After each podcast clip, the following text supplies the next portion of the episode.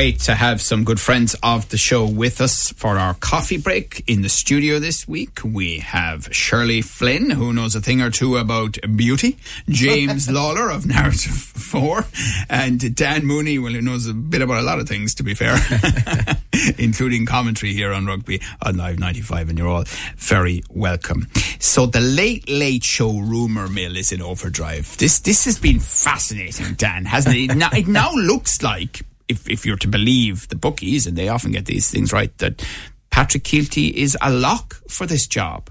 Uh, bookmakers don't lose money on these things. No. Um, so if they've got that, there's there's inside information going there. I think he's a good choice though. I think he's got the he's got a kind of a lightness to his personality, but also if you've seen him talking about things like uh, mental health and about his uh, youth and growing up in Northern Ireland, he can he has that serious gravity when he needs to, and I think that's a nice balance because heretofore we've had kind of a 50-50 balance between the lightness and the journalistic style. I think he's a little more light, but can do the heavy stuff, and I think this is going to be. I think he's going to be a great choice. Yeah, James. I've a, a friend from Holland who moved here two years ago, and he was like, "What is wrong with Irish people? You sit in on a Friday night and you like watch sad stories after the news, which is sad stories as well, and he just thinks we're bonkers." so, yeah, yeah, yeah. Oh, I, I was saying last week. I remember um, um, an Italian woman saying to me one time she was at a sing song in Ireland, and it was one you know mournful song after another, and she said exactly the same thing. Why, why are your songs so sad in Ireland? I said we've a lot to be sad about.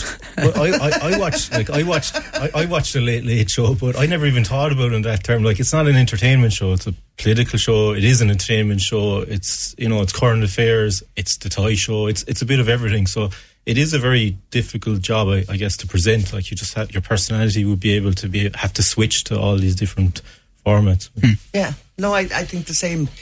Sorry. Are you okay? Come a little Yeah. bit close to the mic there for me. Thanks. Okay. No, I think the same. I think he's got a good personality to, to take over the show and possibly would be a little bit lighter than uh, Ryan Tubridy. So I, I I just think it'll be he'll be good. He'll entertain us. Yeah, I heard somebody say that one of the thought processes that might be going on in RT is the internationalization of this show, using a presenter that is has a very strong social media um, himself, part of you know, let's be honest, a power couple in international show business, the the British connection. You know, they've worked in the states, and clearly their contacts book alone will be helpful here. And it's so much about the bits now, isn't it? It's about the social media moment for a lot of these talk shows as anything else. Yeah, you have like social media is everything now. You like you're you're gaining audience. You'll gain as much audience from from doing a little viral clip on on TikTok as you might get from from people sitting in on a Friday night watching it. I mean, you're talking about hundreds, thou- hundreds, thousands, possibly millions of views if you've got the right content going up. So yeah, people who have who have the ability to do that and the ability to engage with that social media stuff is hugely important. If you've got a presenter who can't do that, you're you're snookering yourself. Hmm. Were they afraid of women? No, I think I, I wouldn't. I, well, I'm- not too sure what went on in the in the boardrooms of RTE, but I think it kind of shows that there was no natural successor. That they're not really maybe nurturing talent in the way that they should be. When we had no like you know in previous times it was there was a natural successor, Pat Kenny to Gay Byrne, Ryan Tubridy to, Kenny, but there was no there was no one there. So it, I think they kind of showed themselves that maybe they haven't invested in talent in the last number of years, maybe or you know in young talent and Yes, I think is the answer to your question. Yeah, I do think they were afraid of women, and I think that it, it ties into what you're saying, James. They're like they're not nurturing talent. They're not bringing people up. There are plenty of, of talented presenters in there. If you want to go, particularly in sport, if you want to get into sport, you know Jacqui Hurley's inside there, doing a fantastic job. And Started here. started here, and like there, there's fantastic women uh, doing things, but as James is saying, that the, the way isn't being cleared for them, and the avenues aren't being cleared for them, and so eventually they've had to go kind of outside of what we would have considered to be the normal shop for. RTE. Yeah, you see, there, there's kind of a view, isn't there, in, in TV when it comes to chat shows? You know, they're, they're not allowed to say this um, for obvious reasons that people won't watch a woman presenting a show like that, which is crazy stuff. But there, there does seem to be some formula in people's heads at executive level that they won't admit that that is a factor. Well, I suppose that the Late Late Show has always had a man in it. So even as a, as a woman, I'm, I'm saying to myself, I, I don't know what I actually eh, I probably would watch a woman if she was interesting enough and everything else. And I'm sure there are plenty of women that would be interesting enough. But it's it's a very mixed show. So I, I don't know. I think it's okay as it is. I think this was part of the problem or the issues that Claire Byrne had already stepped back from her TV duties because of, I suppose, a hectic kind of uh, schedule with her full time radio show and young kids. So maybe she would have been the natural uh, inheritor of, of that being on, you know, Pat Kenny's slot and Gay Byrne's slot. But uh, she had per- perhaps ruled herself out, as she said, you know. Do you think that Patrick Kielty, I mean, he hasn't lived on the island for a long time. He's back and forth a lot. Um, I remember Dara O'Briain saying that he stopped doing television in Ireland because at a certain point he felt disconnected from Ireland, having lived in London for as long as he had. So he stopped doing shows like The Panel because he just didn't he didn't feel connected. So there's some suggestion. I think Cat Deeley said something about them moving and living in Ireland. But do you think that Patrick Kielty gets what he's getting himself into here? Because one of the things that Ryan Tubridy has had to deal with, to be honest with you, is unrelenting criticism more than any late late show presenter that came before him because of the advent of social media. He's lived through the social media age as the most high profile individual in the country, in truth. Probably the most recognizable person we have. Yeah, I, I think that's part of the reason Patrick's onto a winner. Um, because Brian is, was so criticised so heavily, I don't think that, that Patrick Healy is going to have to do an awful lot uh, different in order to be considered different enough to be to, for it to be a positive thing. I think this he goes into this in, at an advantage because at times Ryan was would would have been criticised for how um, I don't know, newsy, uh, how current affairs he was when people wanted something a little bit lighter. Patrick Kielty goes in, brings a little bit of lightness to it, and, and he's onto a winner from from the word go. But as for disconnected, like the, there's a kind of an impression that the, the that a lot of the media types in Ireland are all connected as one kind of their own little estate, and uh, bringing in someone who's who, who feels like an outsider to that is probably a good thing. Yeah, but okay, so he's going to, uh, you know, what's Tubridy on? It's somewhere between five and six hundred k a year. It's come, it's come down, and that's for the radio show and the TV show. He's going to keep doing the radio show. So are they going to pay um, the same level? Are they going to pay more? That will be publicly revealed, obviously, um, because that's the way it has to work. Because it's a semi-state organisation, so we will know. And then will that become an issue for Kielty? Where he's living? Why is he living there? All that sort of stuff that came up relating to Tubbs. Is it going to come up for him too? And will he care either way? I think it's I think it's an issue with RT. I think in a small small country, a national broadcaster, and maybe wages that have to be competitive with the international scale because you know talent can be poached. We've seen it with Caitríona Perry this week, moving to the BBC. Um, and how can you relate to your listenership or your, your viewers when you are earning like 10 times what they earn? Um, and I think people, you know, like some of the most loved broadcasters, people like Joe Duffy, Ryan Tubridy, uh, etc., earn vast, you know, great amounts of money, and they're speaking every day to to on issues that affect, you know, the price of bread or the price of milk. Yeah. It doesn't affect them. So sometimes there is a little bit of a disconnect there, and I think it's one of the issues with with the national broadcaster. Yeah. Yeah. Well, I, I have to just to say, I love Patrick Kielty. I think he's a brilliant choice. If the one, if he's the one who comes across, he's been on this show. No, I think he'll be fun and he'll entertain people. yeah, yeah, And I think he'll bring his own, how will I say, his own spark to it.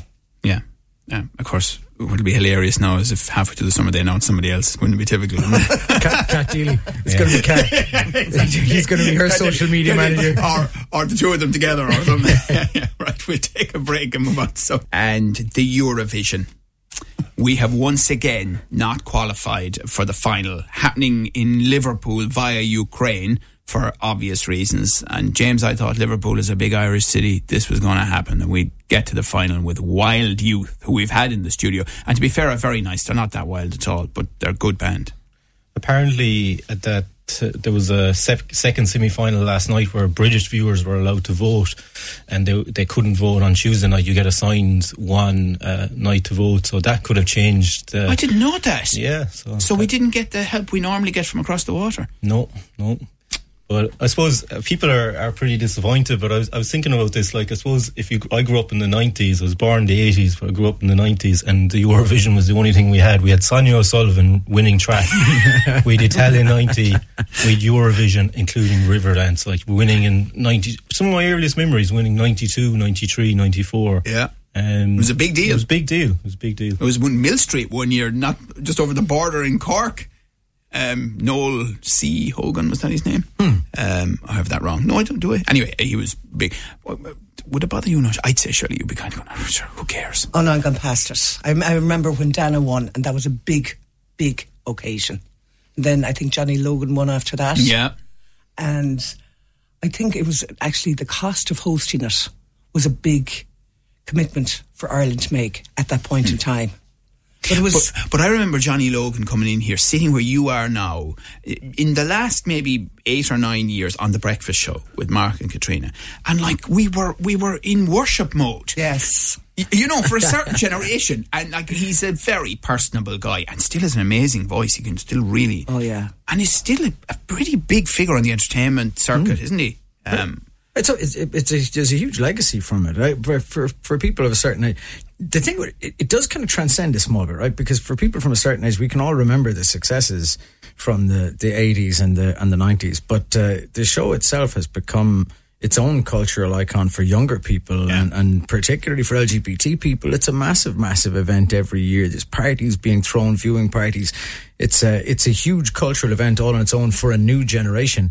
And it's kind of sad that Ireland haven't been managed to be part of that emerging new kind of thing it's becoming. But uh, yeah, and Johnny, Johnny Logan's still all time great. Like, ah, it's still, he's, he's, he's, he's amazing. But we'll probably watch the voting tomorrow night, won't we? All the same. If I'm at home, I'd watch it. Yeah, yeah it's always interesting. It's always a bit of crack, like. I've, I've been invited to two Eurovision parties. Have you in Limerick? Yeah.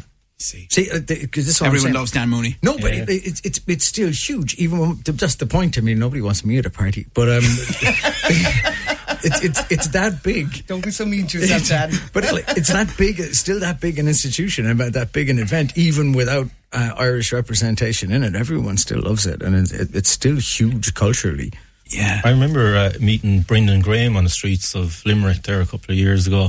I was in awe like that. I, he, uh, you know, he was the, the guy that wrote Rock and Roll Kids and The Voice, and also the um, You Raise Me Up, which wasn't a Eurovision song, but just uh, unbelievable talent. And uh, I, yeah, it was just incredible to see him walking down the street and, And, meet and, him. and I thought Will Ferrell did a reasonable job on the movie that he did around the Eurovision when he was the Icelandic entry. Oh, yes. That was funny. You know, I mean, Will Ferrell is funny anyway. Brilliant but- film, yeah. Yeah. It, it's but- and it, it, it, it was a bit of an homage, wasn't it? You know, he, he wasn't cynical about it. No, I think people are starting to recognise in in other territories, like in the US, we've seen Australia join in on, on this because the Eurovision was big in Australia through a TV network that was down there. That's how they ended up getting involved. Um, and then you see Will Ferrell and Rachel McAdam making movies about it. I think that the cultural value of it internationally is starting to grow. If, if it was small before, it's becoming huge. I think we need to go back to the the, the Eurostar type um, audition thing. Yeah. Like Yeah, have, a, have a have a reality show or have a have a big event where it. we where we pick It used to who be the- like that. Yeah, Um, how many of you watched uh, the coronation of King Charles III at the weekend? Nope. I, I was busy poking myself in the face with forks, uh, so that was I had, I had, to, I had to sit down all afternoon and do that. I watched, I watched the highlights. Yeah, I was keep. Yeah, an- keep that an eye parts of it. it. Yeah. No, it was a big event for England, in fairness, and I accept that. And he's waited a long time to become king. Um, they made it very, I suppose, expensive, really.